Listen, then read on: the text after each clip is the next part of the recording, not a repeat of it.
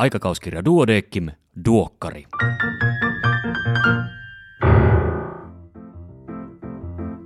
Tämä on numero 15 vuonna 2023. Minä olen Kari Hevossaari, lääkäri Helsingistä. Tervetuloa mukaan Duodeckim-lehden tuoreimman numeron läpikäyntiin. Tämänkertaisen toimitukselta tekstin on kirjoittanut lehden psykiatrian vastuutoimittaja Jaana Suvisaari. Otsikko on Oleta moninaisuutta. Luen sen nyt kokonaisuudessaan. Laki sukupuolen vahvistamisesta tuli voimaan 3.4.2023. Sukupuolen oikeudellinen vahvistaminen eriytettiin lääketieteellisistä tutkimuksista ja hoidoista. Jatkossa lääketieteellistä arviota tarvitsevat vain ne, joilla on hoitotoiveita. Katinka Tuisku tiivistää pääkirjoituksessaan lakimuutoksen sisällön ja sukupuolen korjaushoitojen nykykäytännöt sekä nostaa esiin kaikkia terveydenhuollon ammattilaisia koskettavan teeman sukupuolisensitiivisyyden. Kaksi biologista ja sosiaalista sukupuolta, nainen ja mies, on ollut yhteiskunnassamme vahva normi.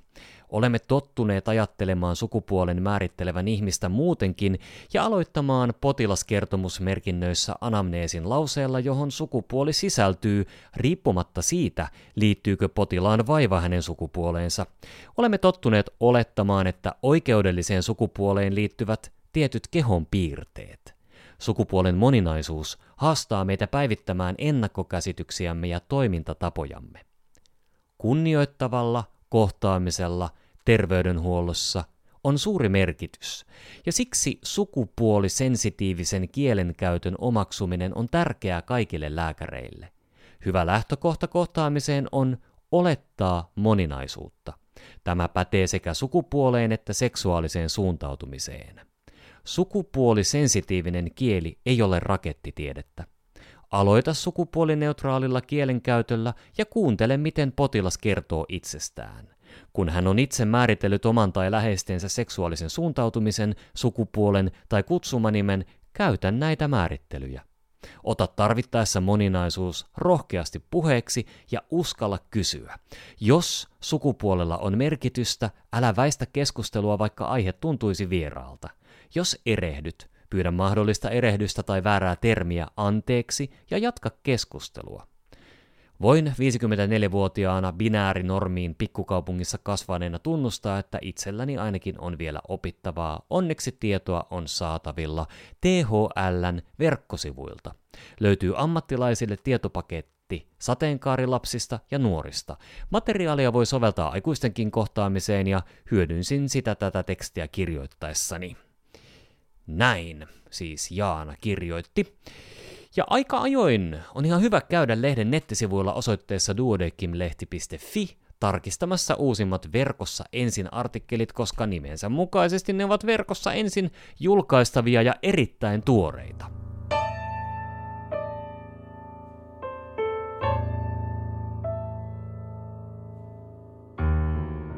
Pääkirjoituksia on kolme kappaletta, niistä ensimmäinen on otsikoitu narratiivinen lääketiede ja potilaskeskeinen terveydenhuolto.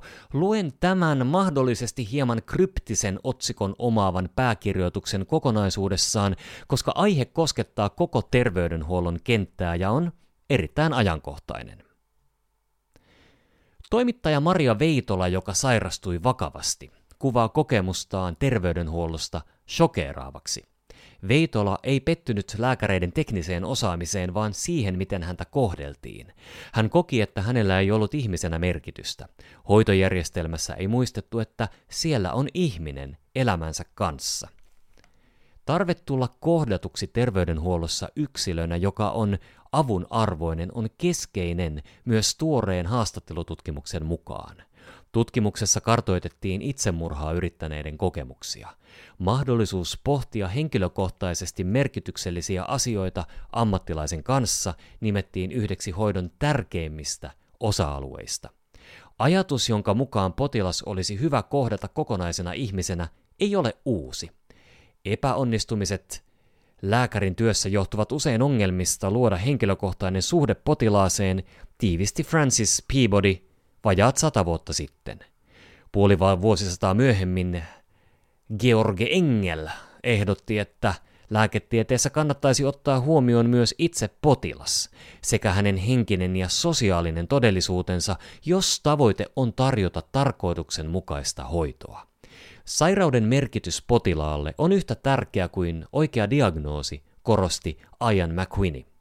Kun sairastumme, haluamme ymmärtää, mitä se meille ja läheisillemme merkitsee. Kuinka harjoittaa lääkärin ammattia unohtamatta ihmistä, jota hoitaa? Lääketieteen opiskelijoiden myötätunto potilaita kohtaan vähenee, kun he siirtyvät teoriaopinnoista kohtaamaan eläviä ihmisiä. Kärsimykseen on opittava suhtautumaan ammatillisesti, mutta etäisyyteen sisältyy epäinhimillistämisen riski. Asiaa eivät helpota ammattilaisiin kohdistuvat odotukset, jotka ovat usein ylimitoitettuja ja ristiriitaisia. Sairauden ja kuoleman jatkuva kohtaaminen lisää työuupumuksen ja itsemurhan riskiä, joka on lääkäreillä muuta väestöä suurempi.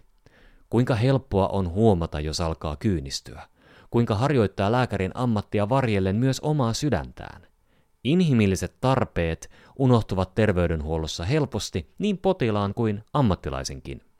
Ehkä ongelma on niin sitkeä siksi, että luonnontieteiden näkökulma ihmiseen on rajallinen. Biolääketieteelliset faktat ovat lääkärin ammatissa välttämättömiä, mutta ne eivät tavoita merkityksiä, joita ihminen sairastumiselleen antaa, eivätkä reaktioita, joita työ ammattilaisessa aiheuttaa. Luonnontieteiden lisäksi lääkäri tarvitsee menetelmiä ymmärtää potilaan sisäistä elämää ja omaansa. Yksilöllinen, inhimillinen kokemus, jonka tutkimiseen luonnontieteillä ei ole keinoja, on humanististen ja taidealojen ytimessä – koska humanistiset ja taidealat tarkastelevat ihmisten tapoja tulkita kokemuksiaan ja antaa niille merkityksiä, ne tavoittavat ymmärtämisen tavan, joka luonnontieteeltä puuttuu. Juuri siksi niistä on terveydenhuollolle apua. Narratiivisessa lääketieteessä ajatellaan, että kliinikot voivat omaksua kaunokirjallisilta aloilta taitoja, joilla biolääketieteellisen osaamisensa saa täydemmin käyttöön.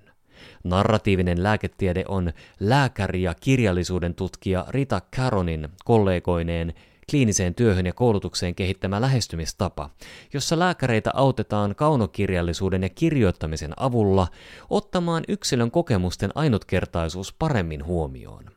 Lähestymistavassa ajatellaan, että taidot, joita tarvitaan kaunokirjallisuuden lähilukemisessa, tarkassa huomion keskittämisessä tekstin kieleen, kerronnallisiin ja poettisiin rakenteisiin, ovat verrattavissa niihin, joita tarvitaan potilaan kuuntelemisessa koska kaunokirjallisuus voi tarkastella elävän ruumiillisen yksilön kokemuksia. Se pääsee kärsimyksen kokemuksellisten ulottuvuuksien lisäksi käsiksi myös perustaviin kysymyksiin siitä, mitä ihmisenä oleminen on. Kirjoittamalla puolestaan saa omiin kokemuksiinsa yhdistelmän etäisyyttä ja intiimiyttä, mistä on apua niiden käsittelemisessä. Terveydenhuollon ammattilaiset käyttävät kirjoittamista tyypillisesti esimerkiksi ymmärtääkseen paremmin vaikeita, merkityksellisiä tai tunnepitoisia tilanteita, joita työssä on sattunut. Kaunokirjallisuuden vahvuuksiin kuuluu, että se avaa syviä, inhimillisiä, eksistentiaalisia ja eettisiä kysymyksiä myös yhdessä pohdittaviksi. Ryhmätyöskentelystä kertomusten parissa on kansainvälisesti tullut vakiintunut menetelmä, joilla täydennetään lääkäreiden koulutusta ja työn ohjausta. Ryhmätyöskentely kaunokirjallisuuden ja kirjoittamisen parissa kehittää kykyjä kuunnella ja reflektoida kertomusten merkityksiä eli harjoituttaa kertomuksellista osaamista. Narratiivisessa lääketieteessä näitä taitoja pidetään potilastyölle välttämättöminä. Työskentelytavasta on hyviä kokemuksia myös Suomessa. Myös meidän järjestämillämme kursseilla taideyliopistossa sosiaali- ja terveydenhuollon ammattilaiset opettelevat lukemiseen ja kirjoittamiseen liittyviä taitoja ryhmässä. Kun luettua reflektoidaan yhdessä, on helpompaa tulla tietoisemmaksi kertomus- ja ajatusmalleista, jotka voivat huomaamatta kapeuttaa käsityksiämme työstä, itsestämme ja elämästä. Ryhmässä havahdutaan usein siihen, kuinka eri tavoin samoja tapahtumia voidaan tulkita, kuin siihenkin, kuinka yleisinhimillisiä ulottuvuuksia yksilöllisissä kokemuksissa usein on.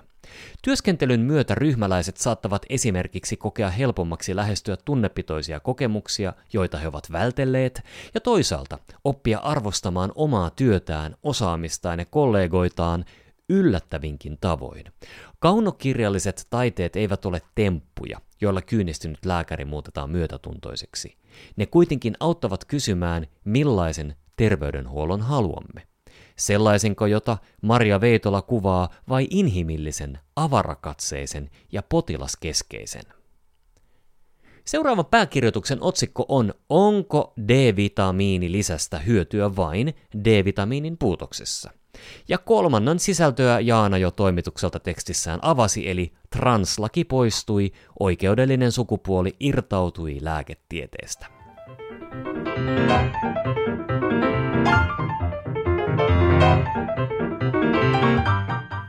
Erikoislääkärin uutisia tällä kertaa seuraavilta erikoisaloilta. Plastikkakirurgia, käsikirurgia, johtaminen ja terveydenhuolto, pediatria, yleislääketiede, infektiosairaudet ja psykiatria.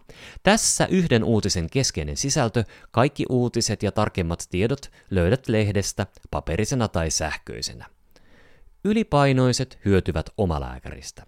Pysyvä potilas-lääkärisuhde helpottaa lihavuuden tunnistamista ja sen suunnitelmallista hoitoa. Yhdysvaltalaistutkijat tulivat tulokseen, että hoidon jatkuvuus määriteltynä käynneeksi oman yleislääkärin vastaanotolla lisäsi merkitsevästi lihavuuden hoidon todennäköisyyttä, mutta samalla terveysasemalla tapahtuvat käynnit eivät vaikuttaneet.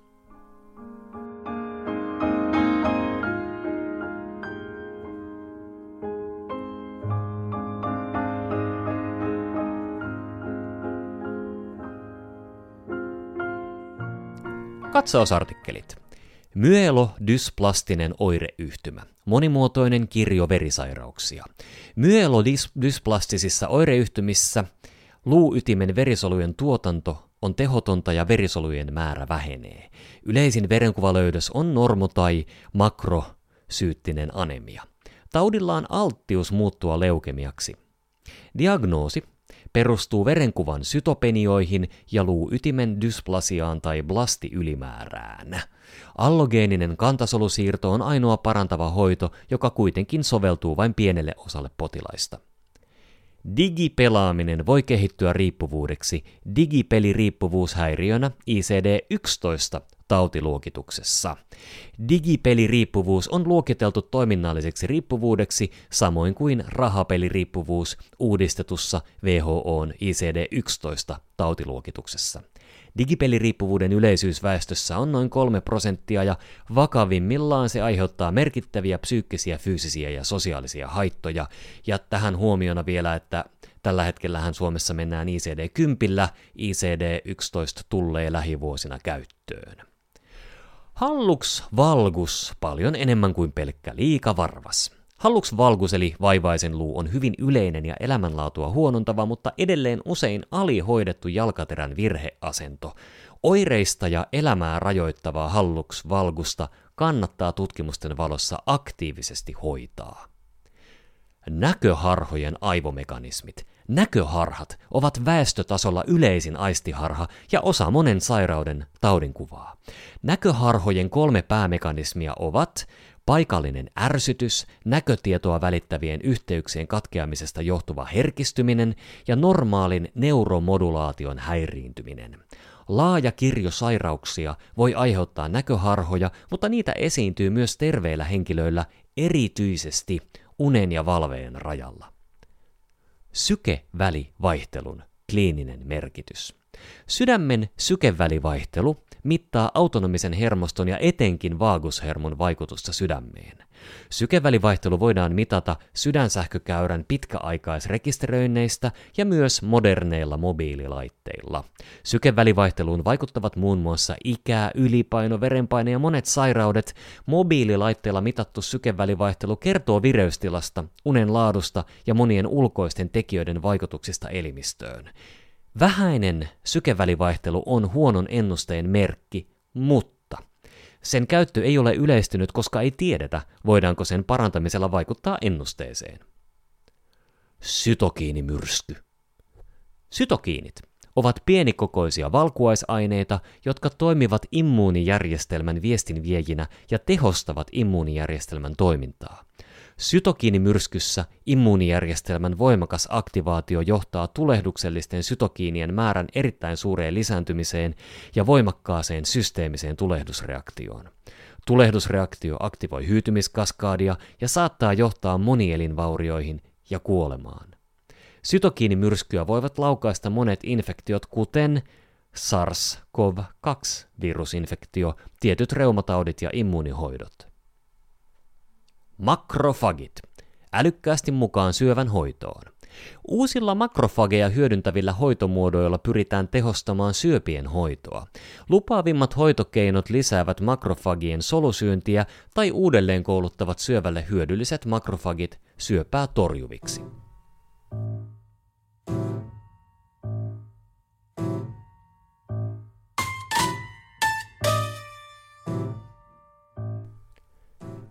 Mukana myös alkuperäistutkimus otsikoltaan Psyykkinen oireilu puoli vuotta COVID-19-taudin jälkeen suomalaisessa Re-COVID-20-aineistossa.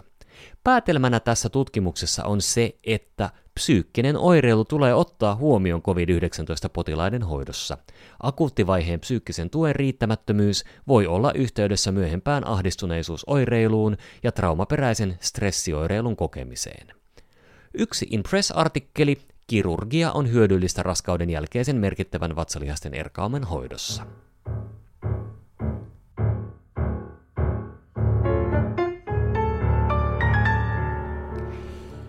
Jälleen olisi tarjolla kilpailu, johon voi osallistua nimittäin Duodekivin sanakilpailu ja sen toinen vaihe. Lääketieteen sanastolautakunta täyttää 40 vuotta.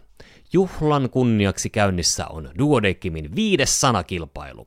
Kilpailun toisessa vaiheessa etsitään käyttökelpoisia suomenkielisiä vastineita seuran hengessä 12 erilaiselle lääketieteen termille.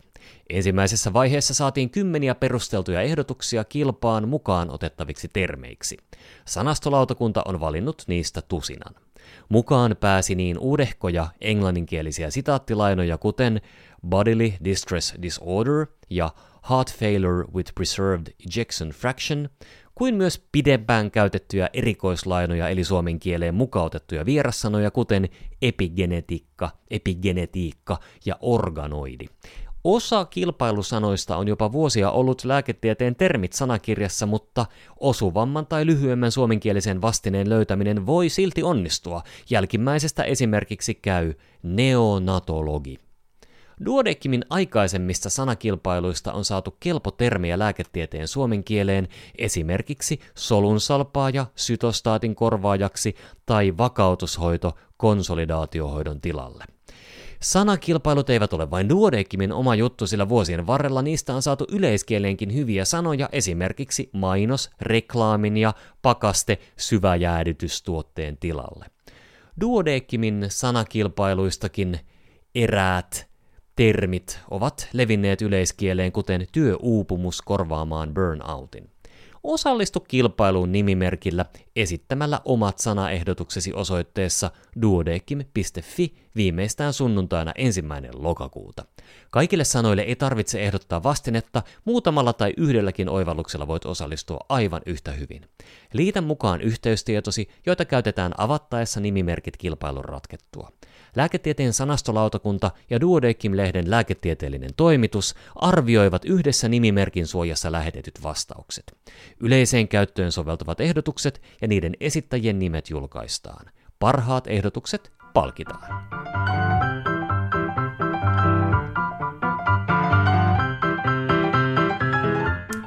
Siinä kaikki tällä kertaa, kiitos kun kuuntelit. Tämä oli toiseksi viimeinen nykymuotoinen duokkari.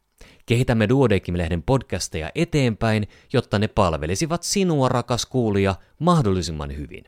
Numerossa 17 eteenpäin podcastit ilmestyvät uudella nimellä ja uudenlaisina, toivottavasti entistäkin parempina.